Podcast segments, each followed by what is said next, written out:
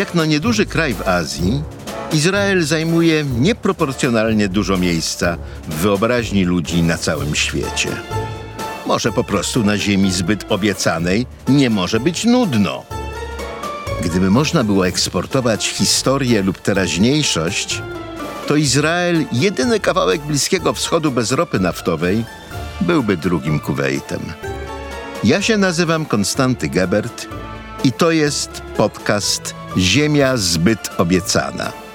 Mało jest ciekawszych miejsc na Ziemi. WKHZ, jak to się mówi po hebrajsku. Tak to jest. Podcast Ziemia zbyt obiecana powstaje we współpracy z Fundacją Elnet, organizacją pozarządową, której celem jest pogłębianie relacji między Europą a Izraelem w oparciu o wspólne potrzeby i demokratyczne wartości. Dzisiaj będziemy mówili o tym, jak wygląda współczesny naród żydowski.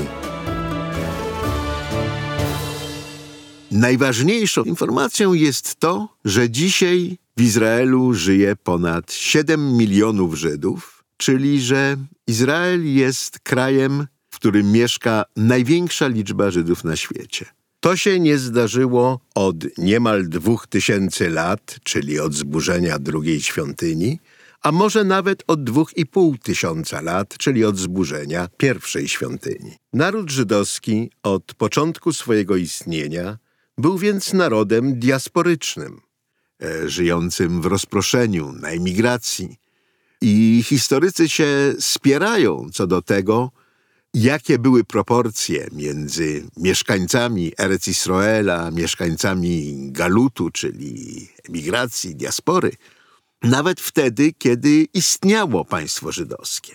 Wiemy natomiast, y, że i po zburzeniu pierwszej świątyni, i po zburzeniu drugiej świątyni, najeźdźcy wygnali Żydów z ich ziemi i znakomita większość z nich mieszkała poza Izraelem. Więc przynajmniej od 1900 lat, a być może od 2,5 tysięcy lat, największa liczba Żydów mieszka dzisiaj w Izraelu i to jest fakt bez precedensu. To oznacza w sposób jednoznaczny, że Izrael stał się podstawowym punktem ciążenia dla Żydów na całym świecie i że kultura diasporyczna, ta, która stanowiła o istocie żydostwa przez ostatnich lat 2000, musi stopniowo Izraelowi ustępować. To jest y, niezmiernie ważne, bo z jednej strony oznacza to że naród żydowski powraca do swojej historycznej siedziby i tam, przede wszystkim tam będzie kształtować swój los. Ale to też oznacza, że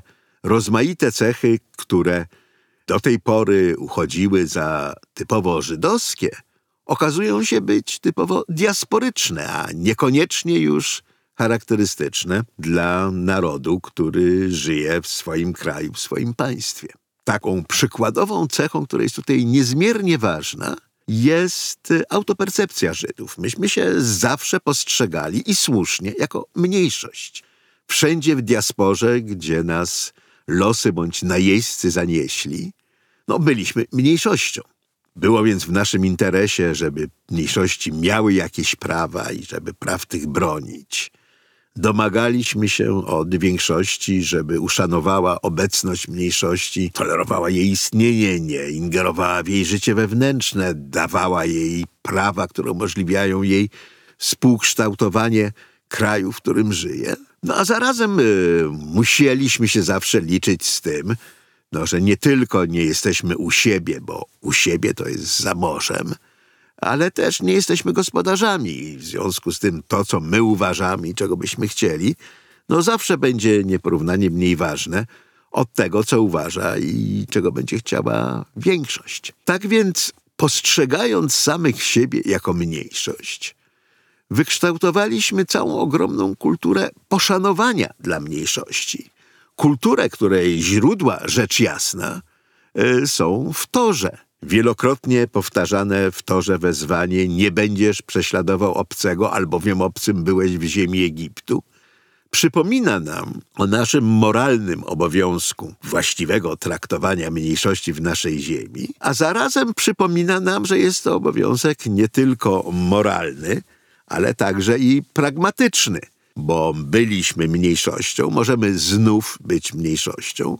Jest w naszym interesie, żeby mniejszości nie były krzywdzone. Stąd też na rozmaitych frontach walki w obronie praw mniejszości e, Żydzi zawsze byli na pierwszej linii nawet jeżeli z tymi mniejszościami nic jej nie łączyło. E, widzieliśmy to współcześnie w roli, jaką Żydzi pełnią w walce o prawa muzułmańskiej mniejszości Ujgurów w chińskim Xinjiangu. Rzeczywiście nie ma żadnej innej grupy religijnej czy etnicznej, która by tak wzięła sobie do serca faktycznie upiorną sytuację prześladowanych przez Chińczyków Ujgurów, E, nawet e, organizacje muzułmańskie tak bardzo nie walczą o prawa Ujgurów, jak walczą o nie Żydzi, dlatego że widząc mniejszość prześladowaną za swoją tożsamość, za swoją wiarę, za swoją narodowość przez totalitarne państwo, widzimy siebie.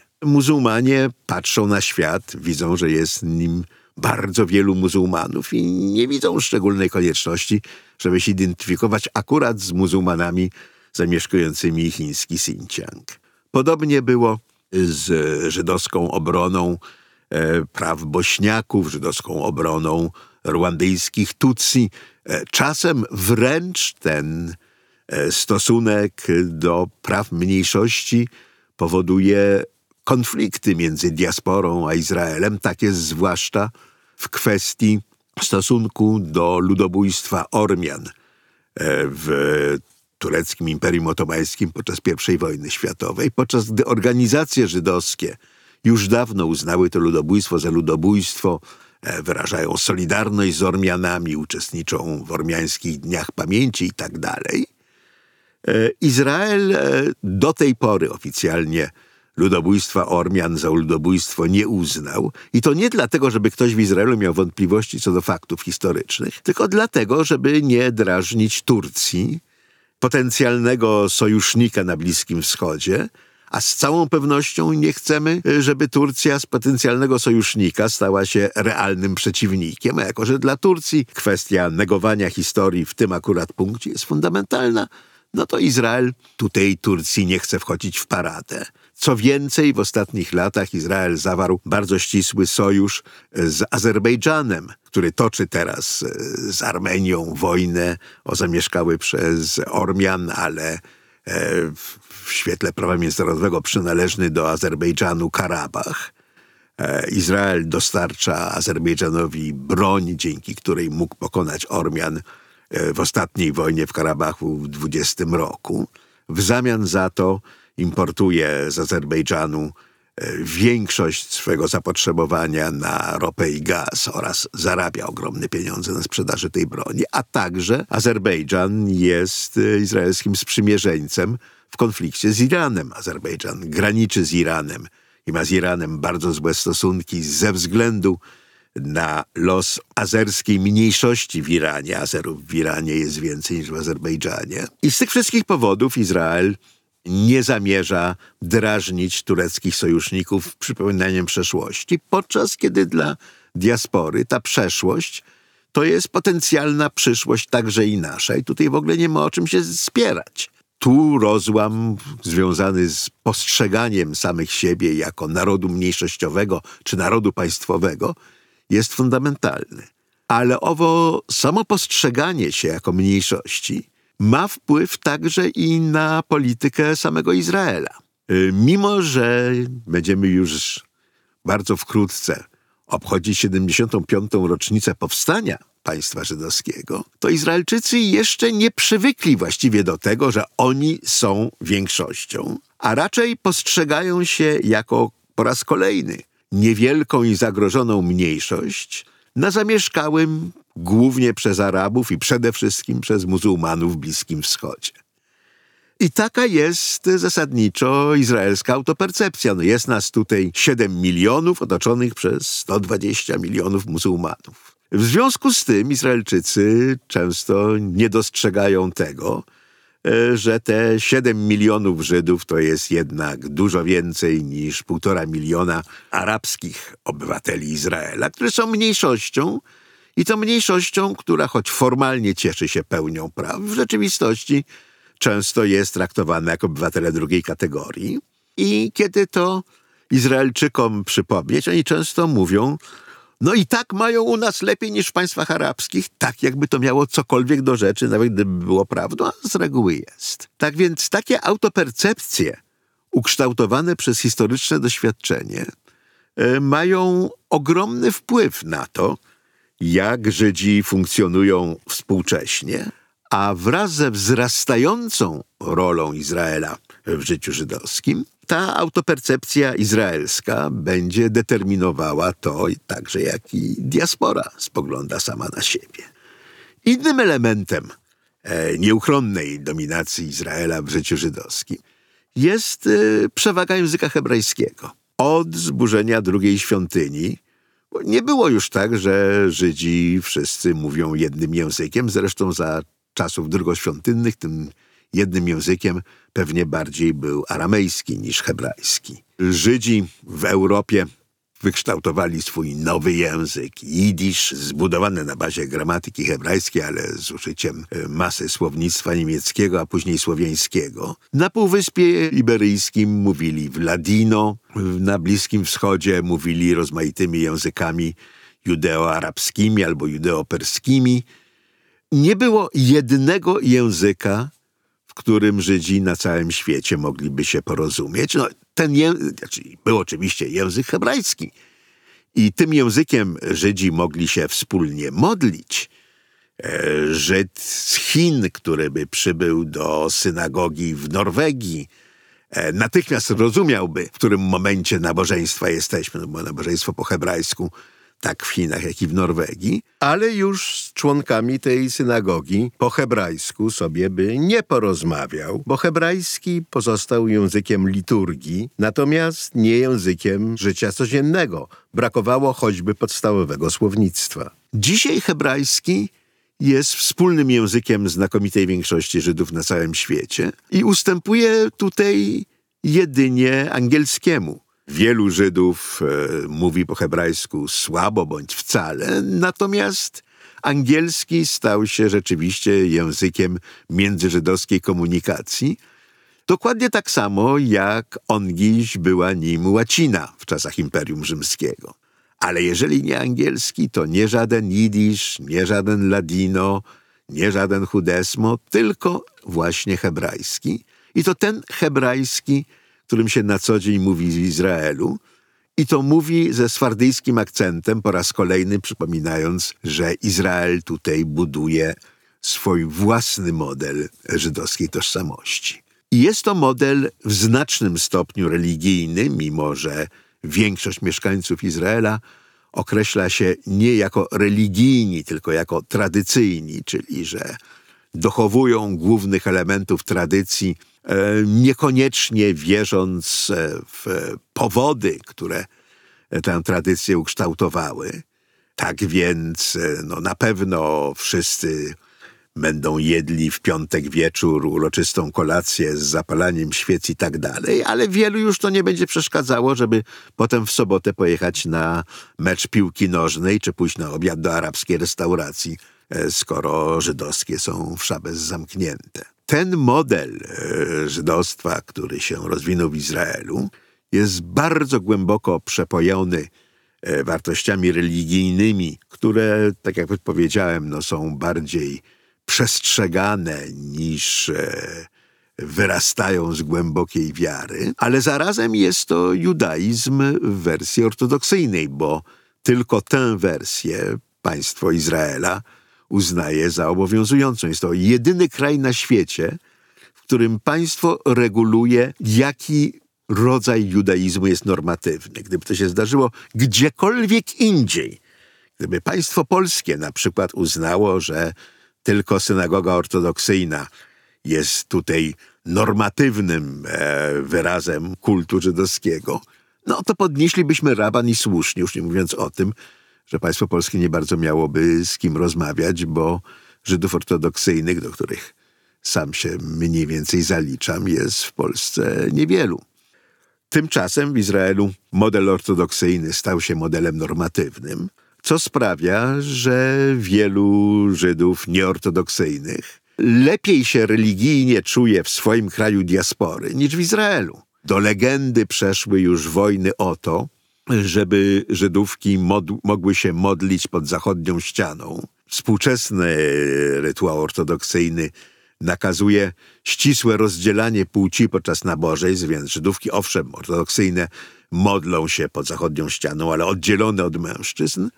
Za to w rycie konserwatywnym czy reformowanym mężczyźni i kobiety modlą się razem i tak też chcą się modlić pod zachodnią ścianą, co budzi ogromne oburzenie ortodoksów i dochodzi nawet do aktów przemocy. Wszystko to razem wydaje się dosyć dziwne, jeżeli spojrzeć na zdjęcia spod zachodniej ściany z końca XIX wieku. Po pierwsze, nie ma oczywiście tego ogromnego placu, który teraz jest przed zachodnią ścianą.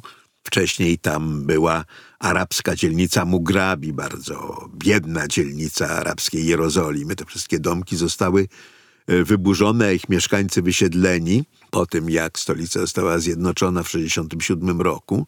I tak powstał ten wielki plac dla nabożeństw i dla patriotycznych uroczystości. Ale po drugie, y, na tych zdjęciach wyraźnie widać, że mężczyźni i kobiety modlą się razem. I bardzo trudno podejrzewać, żeby pod koniec XIX wieku byli w Jerozolimie jacyś Żydzi konserwatywni czy reformowani, ale uwaga, nie było też Żydów ortodoksyjnych, byli Żydzi. E, ortodoksja jest tak samo zjawiskiem historycznym jak judaizm reformowany czy późniejszy konserwatywny. Co więcej, powstała w reakcji na powstanie judaizmu reformowanego. Jej współczesna forma zbudowana jest głównie jako alternatywa, a zarazem implicite, a czasem i eksplicite potępienie tej reformowanej formy judaizmu, jak czasami mawiają niektórzy ortodoksyjni rabini z przekąsem, judaizm reformowany to jest z nieżydowskich religii ta, która jest najbliższa do judaizmu. Tak? Wszystko to opiera się na takim fundamentalnym, podwójnym historycznym nieporozumieniu. Mówimy o judaizmie ortodoksyjnym i samo to słowo już jest mylące ortodoksja z grecka to jest myślenie tego, co właściwe. Czasem w judaizmie my się nigdy szczególnie nie przejmujemy tym, co kto myśli, ważne jest, co kto robi. A więc zamiast mówienia o ortodoksji należałoby raczej mówić o ortopraksji, czyli o czynieniu tego, co właściwe. A do emancypacji Żydów europejskich, czyli do końca XVIII wieku na zachodzie, końca XIX wieku na wschodzie kontynentu, Żydzi byli i tak oddzieleni barierami fizycznymi i prawnymi od nieżydów. W związku z tym to, co robili, było i tak determinowane przez tradycję społeczną, a to, co myśleli, było determinowane przez spory uczonych, które były niezwykle daleko idące, twórcze i nie prowadziły do budowy odrębnych żydowskich tożsamości, takich z jakimi mamy do czynienia dzisiaj, ile raczej do budowy szkół, które następnie toczyły ze sobą epickie spory, e, od sporów między szkołą Hillela a szkołą Szamaja począwszy. To dopiero kiedy wyszliśmy z getta i okazało się, że już nie ma zewnętrznych stabilizatorów, które sprawiają, że Żydzi pozostają Żydami, no to trzeba było takie stabilizatory w życie społeczności żydowskiej wbudować, żebyśmy byli takimi Żydami, jakimi nasi nauczyciele uważali, że powinniśmy być. I stąd to, co wcześniej było różnicą opinii i zachowań, stało się różnicą identyfikacji. I dzisiaj należymy do bardzo różnych judaizmów. Warto pamiętać, że wszystkie one są zjawiskami historycznymi niedawnymi, a kiedyś, no tak jak ci mężczyźni i kobiety, które się modlą wspólnie pod zachodnią ścianą, byliśmy po prostu Żydami ten izraelski państwowy judaizm ortodoksyjny budzi niepokój nie tylko y, Żydów nieortodoksyjnych, ale także wielu ortodoksów, którzy uważają, że na sojuszu tronu i ołtarza, by użyć metafory zaczerpniętej z innej kultury, ale tutaj akurat niezmiernie trafnej, i tron i ołtarz tracą. Tron traci przez to, że religia zaczyna wywierać nadmierny wpływ na życie państwa. W Izraelu nie ma na przykład komunikacji publicznej w soboty, co dramatycznie ogranicza możliwość korzystania z praw przez y, Żydów, którzy nie są ortodoksyjni, a także nie Żydów. E, nie ma tutaj powodu, żeby nasze interesy, nasze e, tej grupy Żydów, którzy dochowują wierności sobocie, były, dyktowały to, co wolno i czego nie wolno całej reszcie. A z drugiej strony sojusz ten godzi także w ołtarz, czyli w tym wypadku w rabinat, który już nie musi przekonywać, on może nakazywać. A jak się nie musi przekonywać, bo można nakazywać, to się głupieje. E, widzimy to w przypadku każdej religii, która jest w państwie uprzywilejowana. E, w Polsce nie mniej niż w Izraelu. Zresztą w Izraelu sprawy zaszły dużo dalej niż w Polsce. Ale ten kryzys czeka tylko na to, żeby wybuchnąć. I jest możliwa świecka rebelia w Izraelu przeciwko e, roli rabinatu, taka jaka zdarzyła się, nie wiem, pod koniec XIX wieku we Francji, przez wieki nazywanej najstarszą córką Kościoła i stawianej za wzór państwa arcykatolicko wiernego, a która się stała świecka w ciągu dwóch pokoleń i to bojowo świecka. A do dzisiaj Francuzi gotowi są wyjść na ulicę, by bronić swoich wolności przed próbami religijnego zamachu. Kolejnym elementem żydowskiej tożsamości współczesnej jest y, to właśnie, że chociaż historycznie e, żydowska diaspora była europejska i śródziemnomorska, to dzisiaj jest amerykańska, bo podczas kiedy w Izraelu mamy ponad 7 miliona Żydów, w Stanach mamy prawie 6 milionów, a w reszcie świata no pewnie około 4 miliony. Naród żydowski jeszcze nie odbudował e, swojej liczebności z czasów sprzed zagłady. Kiedy upadł komunizm, e, francuska żydowska intelektualistka Diana Pinto pisała z nadzieją o tym, że dzięki temu, że nie ma już muru, będzie mógł się odbudować judaizm europejski, który będzie trzecią nogą żydowskiego trójnoga obok nogi izraelskiej, nogi amerykańskiej. Dzięki temu ten trójnóg będzie wreszcie stabilny i solidny, a te trzy nogi kontynuując trochę ryzykownie metaforę Diany, będą toczyły ze sobą dialog owocny. Tymczasem nic takiego się nie zdarzyło. Mamy w Europie duże gminy żydowskie, mamy ponad pół miliona Żydów we Francji, a prawie pół miliona w Wielkiej Brytanii, e, ćwierć miliona w Niemczech, e, niecałe 200 tysięcy w Rosji, a w Rosji dlatego niecałe 200 tysięcy, że w Niemczech ćwierć miliona. No, E, prawie 200 tysięcy rosyjskich Żydów, czyli dawnych polskich Żydów z czasów przedrozbiorowych, przeniosło się do Niemiec właśnie, całkowicie zmieniając tamtejsze życie żydowskie. Prawie 100 tysięcy na Węgrzech, ale wszystkie te europejskie gminy są wsobne, patrzą na siebie, nie patrzą na szeroki wymiar europejski i w związku z tym nie ma żadnych szans, żeby powstał trzeci element żydowskiej tożsamości europejski, który by równoważył wpływy Żydów amerykańskich i Żydów izraelskich, chociaż przypomnijmy, przez dwa tysiące lat no, Żydzi byli europejską diasporą. E, no, Europa skutecznie pozbawiła się tego elementu swojej tożsamości zagładą. I to jest, jak już widać dzisiaj wyraźnie, nie do odbudowania. A jest to o tyle istotne, że diaspora amerykańska oraz Izrael, gdzie Żydzi są narodem państwowym, różnią się bardzo od doświadczenia diaspory europejskiej. Diaspora europejska była mniejszościowa, z bardzo mocną świadomością swojego statusu mniejszościowego, dlatego też mówiliśmy o tym, jak bardzo Żydzi europejscy wspierali wszelkie inne mniejszości i ze względów moralnych, i ze względu na swój własny, dobrze rozumiany interes. E, była diasporą, która rozwinęła ogromną kulturę intelektualną, najpierw religijną, a potem i świecką. Zresztą proszę pamiętać, jako że wśród Żydów, w końcu Żydów mężczyzn, analfabetyzm był właściwie czymś nieznanym przez całe ostatnie dwa tysiące lat naszej historii, dlatego że do obowiązków religijnych należy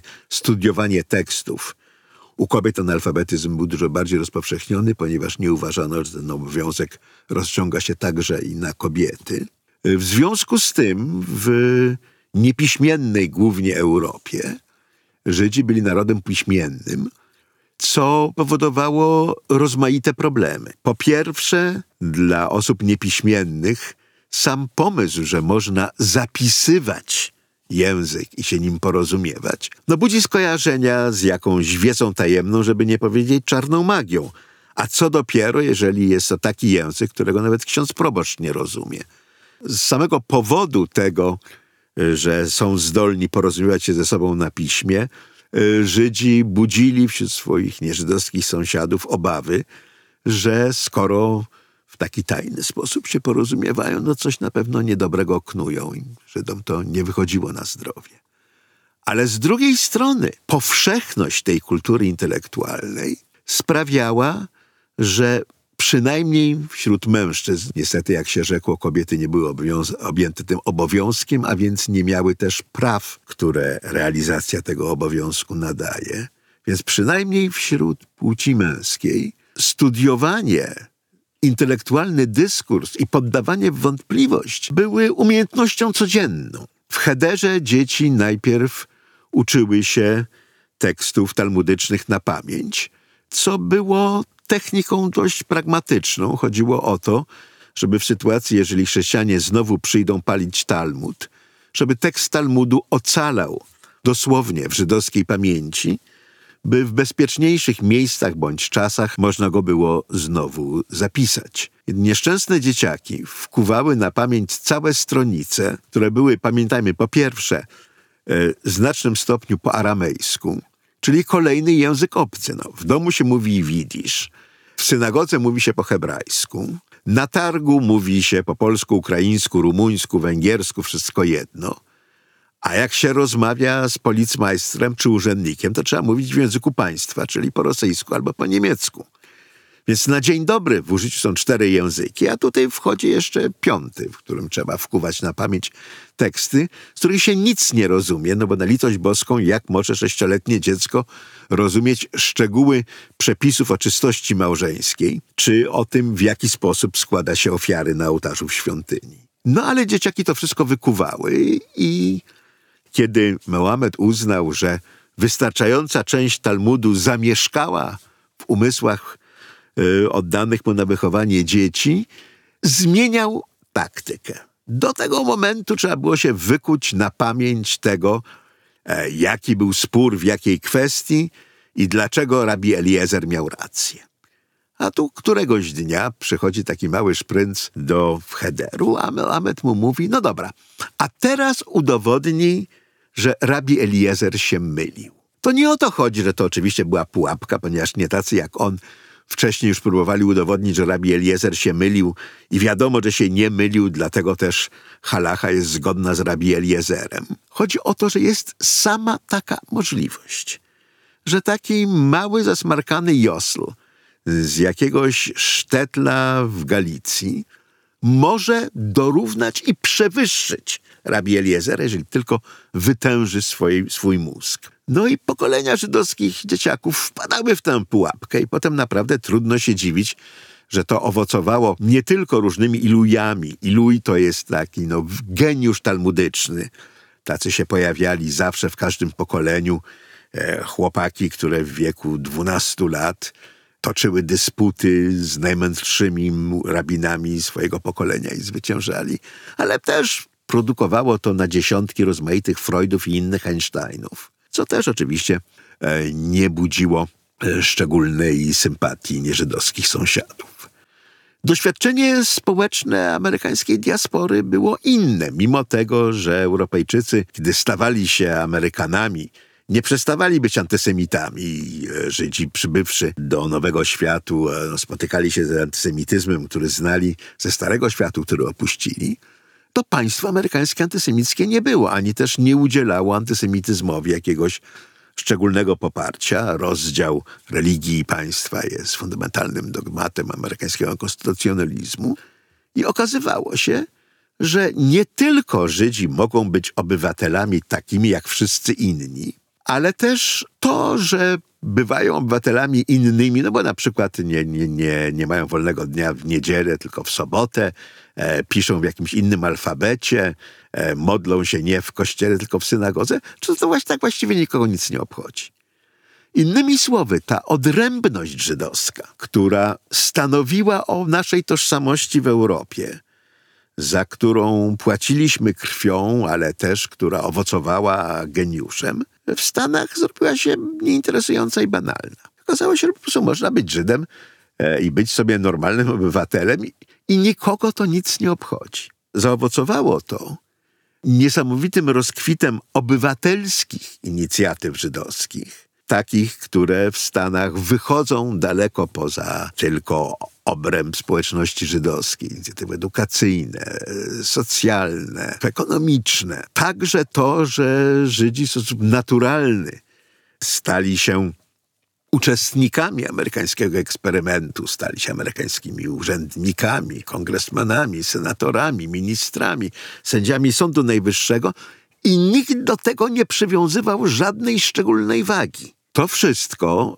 y, wytworzyło u Żydów amerykańskich ogromny amerykański obywatelski patriotyzm, związany z instytucjami, a nie tak jak w Europie z mitami etnicznymi, i sprawiło, że Żydzi przestali myśleć o sobie głównie jako o członkach grupy wyznaniowej, jeszcze mniej jako o członkach grupy etnicznej, a właśnie jako o obywatelach obywatela, którzy razem z innymi obywatelami budują obywatelskie społeczeństwo, czemu patronuje obywatelskie państwo. No, zrealizowana utopia. Ale jedną z konsekwencji tego niesamowitego biegu wydarzeń jest to, że Żydzi amerykańscy, akceptując jeszcze religijną tożsamość Żydów europejskich, no w końcu sami są po części religijni, bardzo nieufnie podchodzą do wymiaru etnicznego e, żydowskiej tożsamości, uważając, że mówienie o narodzie żydowskim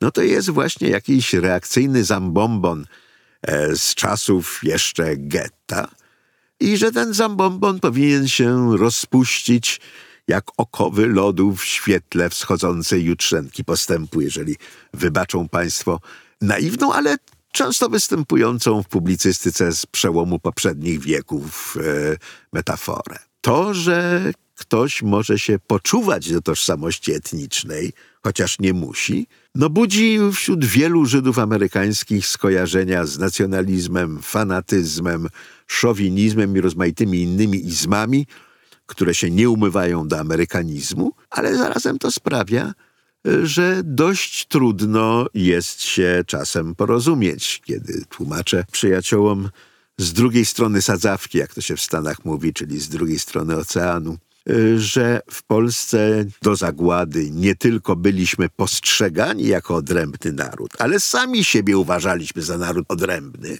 i że owszem, byliśmy Polakami w sensie obywatelskim, ale wcale się nie uważaliśmy za Polaków w sensie etnicznym. No, przyjmują to z ogromnym sceptycyzmem, niedowierzaniem i nieufnością, bo pomysł, że można budować oprócz religijnej jakąś inną tożsamość niż tylko obywatelską, uważają właśnie za jakiś nawrót do paskudnej przeszłości. Tymczasem w Izraelu tożsamość żydowska jest etniczna i państwowa zarazem, E, w niewielkim stopniu tylko obywatelska. To, czego nie akceptują w Europie swoich przodków, Żydzi amerykańscy do tej pory traktowali z ogromnym nabożeństwem e, w Izraelu swoich potomków. I ci Żydzi izraelscy, dumni Żydzi, dumni Żydzi narodowi, byli dla Żydów amerykańskich e, ideałem, który należało szanować, do którego należało dążyć, E, w końcu alia z kontynentu amerykańskiego jest całkiem poważna,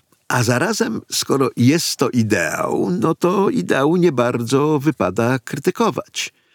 Tymczasem w Izraelu Żydzi etniczni, świadomi tego, że są narodem państwowym, niepewni, jak się rzekło na początku, co do swojego statusu większości, ale pewni tego, że państwo jest ich i wobec tego inni mają się zachowywać tak, jak oni, gospodarze, sobie życzą, no zachowywali się wobec mniejszości mniej więcej tak, jak europejskie większości zachowywały się podczas e, historii diaspory do, wobec e, żydowskiej mniejszości. Mój przyjaciel Janek Szemiński, który zrobił aliję już w latach 80. jako dorosły mężczyzna, e, no, uniknął poboru do wojska, ale i tak musiał odbywać miluim, e, służbę rezerwistów Kazano mu patrolować ulice Jerozolimy i sprawdzać e, dowody osobiste Arabów. Ja go pytam, no dobra, ale jak ty poznajesz tych Arabów? Tak są w strojach arabskich, no to ja rozumiem, no ale jeżeli są ubrani z europejska,